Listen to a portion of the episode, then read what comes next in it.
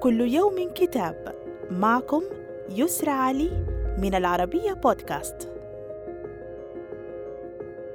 كتابنا اليوم بعنوان قوس ولا نهاية للكاتبة سارة الحمود التي جمعت في مذكرات شخصية بين الرياض وغلاسكو وبوسطن. وركزت فيها على الشغف العلمي بمجال الحاسب الآلي وعلومه انتهاء ببوسطن في الولايات المتحدة الأمريكية حيث كانت زمالة الكاتبة البحثية في جامعة معهد ماساتشوستس للتقنية MIT صدر الكتاب عن دار مدارك. وإلى اللقاء مع كتاب جديد.